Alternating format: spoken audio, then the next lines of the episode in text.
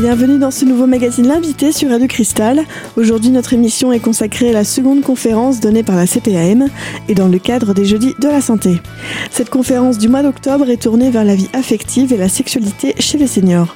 Au micro, Joël Gourrier, psychologue, sexologue et thérapeute de couple. Dans cette première partie d'émission, elle évoque le cas particulier des hommes touchés du cancer de la prostate.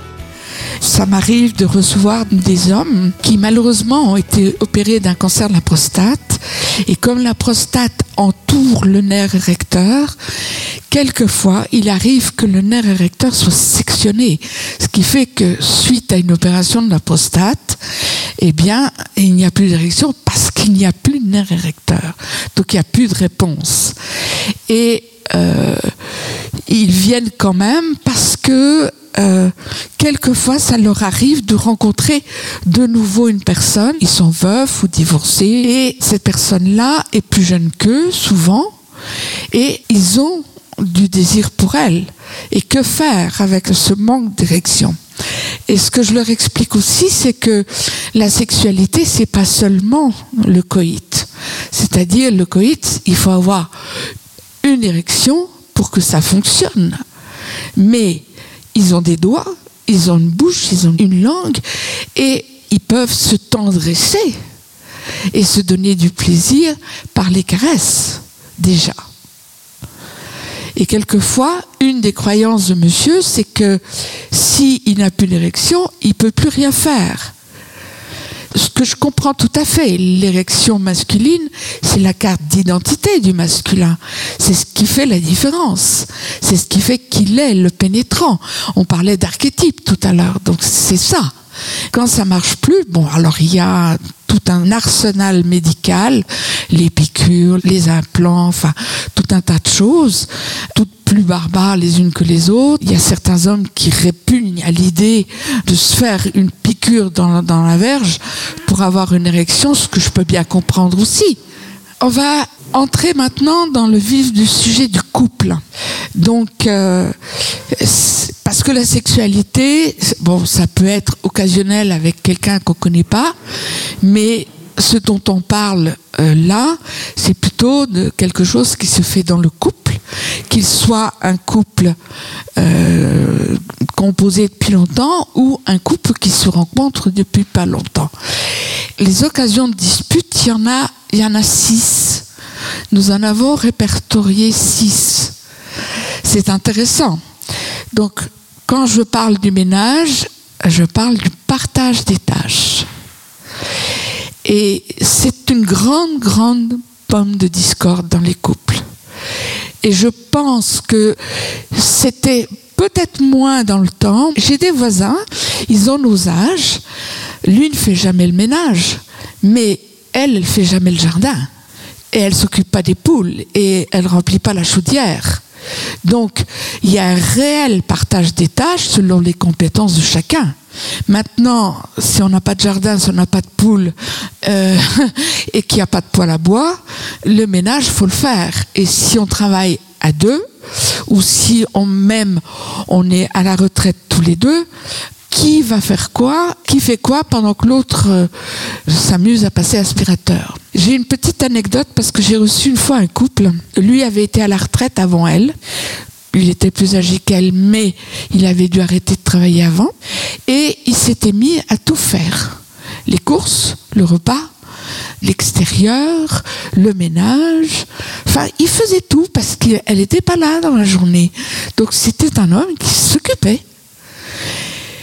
Et quand elle a été à la retraite, eh ben, elle, elle voulait faire à manger elle voulait faire le ménage, puis lui disait mais laisse laisse je sais je veux faire et du coup elle avait l'impression qu'elle était complètement dépossédée.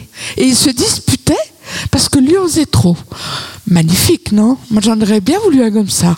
Bon ça c'est l'anecdote. Ceci étant on a fait un travail autour de comment on va partager si c'est le lundi, eh ben, est-ce que c'est moi qui fais à manger Et puis on décide le matin, chacun fait quoi, et ils y sont très bien arrivés. Ils ont partagé. Lui voulait pas que parce qu'elle était à la retraite, elle devienne sa femme de ménage. C'était tout à son honneur, mais du coup, elle avait l'impression de plus avoir sa place. Dans la prochaine partie de cette émission, Joël Gourrier, thérapeute de couple, sexologue et psychologue, nous exposera les cinq autres sujets de discorde dans un couple. A tout de suite sur Radio Cristal.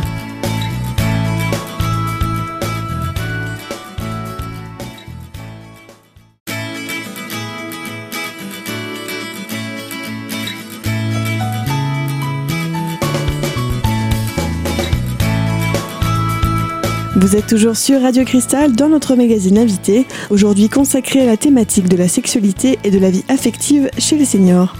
Dans cette seconde partie d'émission, Joël Gourrier, psychologue, sexologue et thérapeute de couple, nous présente les autres points de discorde pouvant affecter un couple. L'éducation des enfants, alors ça ne vous concerne plus au premier chef, sauf si vous intervenez dans l'éducation de vos petits-enfants. Et là, ça peut créer des problèmes dans l'autre couple. Hein? Voilà.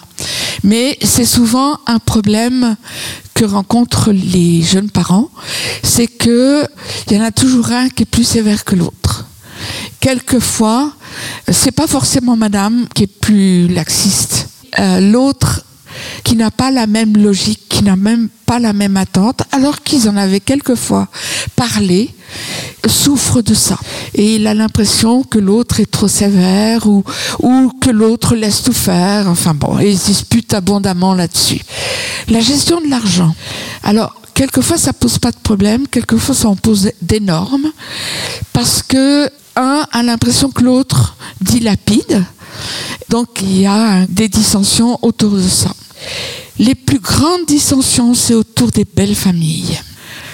C'est pas rare du tout que les mamans et les papas interviennent et disent comment euh, leurs enfants doivent élever leurs enfants, alors que ça ne les regarde plus, et qu'ils viennent dire qu'est-ce qu'ils doivent acheter, quelle course ils doivent faire, qu'ils ne devraient pas acheter cette, euh, cette voiture-là.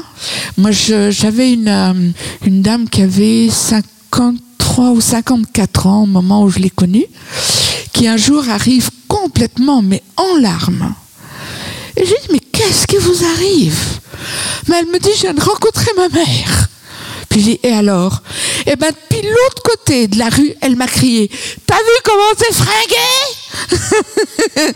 Bon, la maman, 87 ans, qui intervenait encore sur l'habillement de sa fille en lui criant d'un bout à l'autre de la rue qu'elle était mal habillée. Donc, euh, voilà. Alors, bien sûr, une pomme de discorde, c'est la sexualité.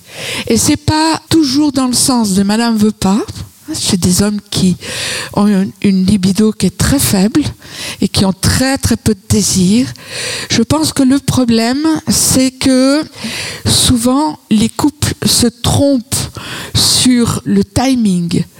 Et souvent, monsieur, quand les enfants naissent, il ne se rend pas compte à quel point madame est complètement submergée par ce qu'elle a à vivre et que le soir, elle pense plus qu'à une chose, c'est éventuellement de se mettre au lit et qu'on lui foute la paix. C'est ce qu'elles disent. Moi, je leur dis, mais un peu de tendresse ferait que vous vous endormiriez mieux. Mais elles sont submergées, elles n'y arrivent plus. Donc, c'est un monsieur, là j'insiste hein, sur le rôle des hommes, de montrer à sa femme qu'elle prendrait aussi soin d'elle en faisant l'amour avec lui. Elle prend soin de lui, bien sûr, mais elle prendrait soin d'elle. Mais ça, c'est encore un autre chapitre. Et en tout dernier lieu, le pouvoir. C'est qui a raison? Qui a raison quand on dit t'as pas bien fait le ménage? Est-ce qu'il y a une bonne méthode de faire le ménage? Quand on dit qu'il faut passer aspirateur tous les jours? Ouais, peut-être. Pourquoi? Peut-être tous les deux jours, ça irait bien aussi. Donc, qui prend le pouvoir? Qui a raison? Et souvent, les couples se disputent sur l'éducation des enfants, la gestion de l'argent, la sexualité, parce qu'il y en a un qui pense que c'est lui qui a raison et qui veut absolument que l'autre soit d'accord avec lui. Et ça se joue pas en disant j'ai le pouvoir, tais-toi femme, ou t'es qu'un imbécile, tais-toi, ça se joue dans toutes ces choses-là au travers de cette idée qu'il y en a un qui a raison et que l'autre ne sait pas. Le pouvoir ou le sentiment de pouvoir peuvent donc être destructeurs au sein d'un couple. Joël Gourrier nous en dira davantage dans la prochaine partie de cette émission. A tout de suite sur Radio Cristal.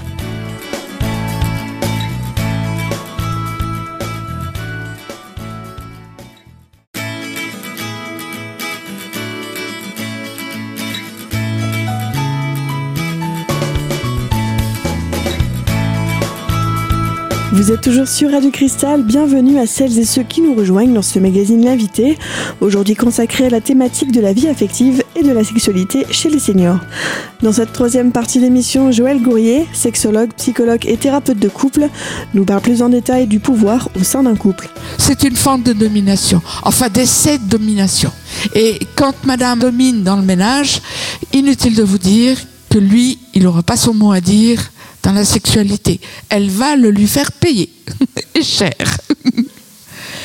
Alors, pourquoi est-ce que je parle de logique?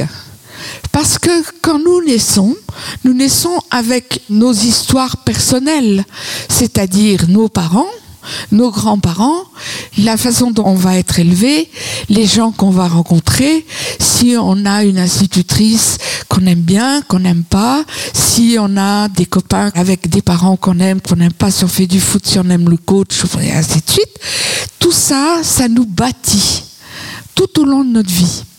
Et du coup, ça va créer une certaine logique. Si je faisais un petit sondage parmi vous, nous n'avons pas tous fait le même métier. Et souvent, je dis souvent et pas toujours, mais souvent, ce métier, il vient de notre propre logique, de nos besoins, de, ce qu'on voulait faire de notre vie.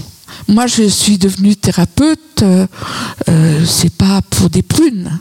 Quand j'avais 10 ans, quand on me disait qu'est-ce que tu vas faire quand tu seras grande, bah, au départ, je voulais être institutrice, mais j'ai été tellement une enfant indisciplinée que j'ai compris que ça allait pas le faire. Après, je voulais être sage-femme. Et bon, ma maman, elle a un peu contrecarré le projet. Et du coup, elle a bien fait. Parce que finalement, bah, j'aide à éclore les âmes, mais d'une autre manière. Voilà. Souvent, à moins qu'on ait eu des parents qui nous aient téléguidés, hein, mais souvent, notre, notre choix, il vient de notre logique. Hein, de ce qu'on a à l'intérieur. On ne se verrait pas faire un autre métier. Tout ce que je viens de vous expliquer, la façon d'éduquer les enfants, la façon de voir la sexualité, la gestion de l'argent, notre idée du ménage, tout ça, ça vient de notre logique interne. Et nous avons tous une logique interne. Le grand scoop de la journée, c'est que il n'y a pas une logique qui vaut mieux qu'une autre. C'est-à-dire que lorsque l'on rencontre quelqu'un, ce quelqu'un a une logique. Alors, si sa logique est complètement aux antipodes de la nôtre, ben, c'est certain qu'on va pas rester avec cette personne, on va pas tomber amoureuse ou tomber amoureux parce que c'est pas possible. Il n'y a rien qui correspond.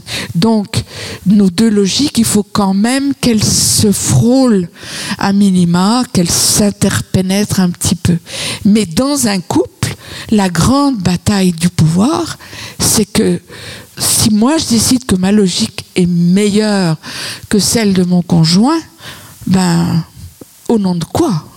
Et sur quels critères? Il n'y a pas de barème de logique. Et c'est ça qui est extrêmement important. Et je pense que si l'idée de la tolérance de ce qu'est l'autre et de sa logique, si elle était un petit peu plus exercée, ça serait plus facile.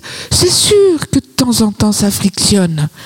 Parce que partager le même espace vital, personne n'a dit que c'était facile. Et quelquefois, les maisons sont petites, les appartements sont petits. Donc, on se frotte les uns aux autres pas mal. Hein. et il n'y a pas tellement de moyens de s'enlever de là. Si on veut regarder la télévision et qu'on n'en a qu'une, qui va avoir la zapette? Qui aura le droit de choisir le programme? En résumé, le pouvoir est nocif dans la vie d'un couple. Les concessions sont quant à elles nécessaires pour promettre un équilibre sain. On arrive malheureusement à la fin de ce magazine invité, aujourd'hui consacré à la vie affective et la sexualité chez les seniors. Pour rappel, cette conférence était donnée en octobre par la CPAM et dans le cadre des Jeudis de la Santé. D'autres conférences sont d'ailleurs à prévoir. Vous pouvez retrouver l'agenda dans le magazine Vivre à Épinal, dans la rubrique Sortir à Épinal, ou au 06 34 86 43 44. Quant à nous, on se retrouve la semaine prochaine pour la suite de cette conférence. À très vite sur Radio Cristal.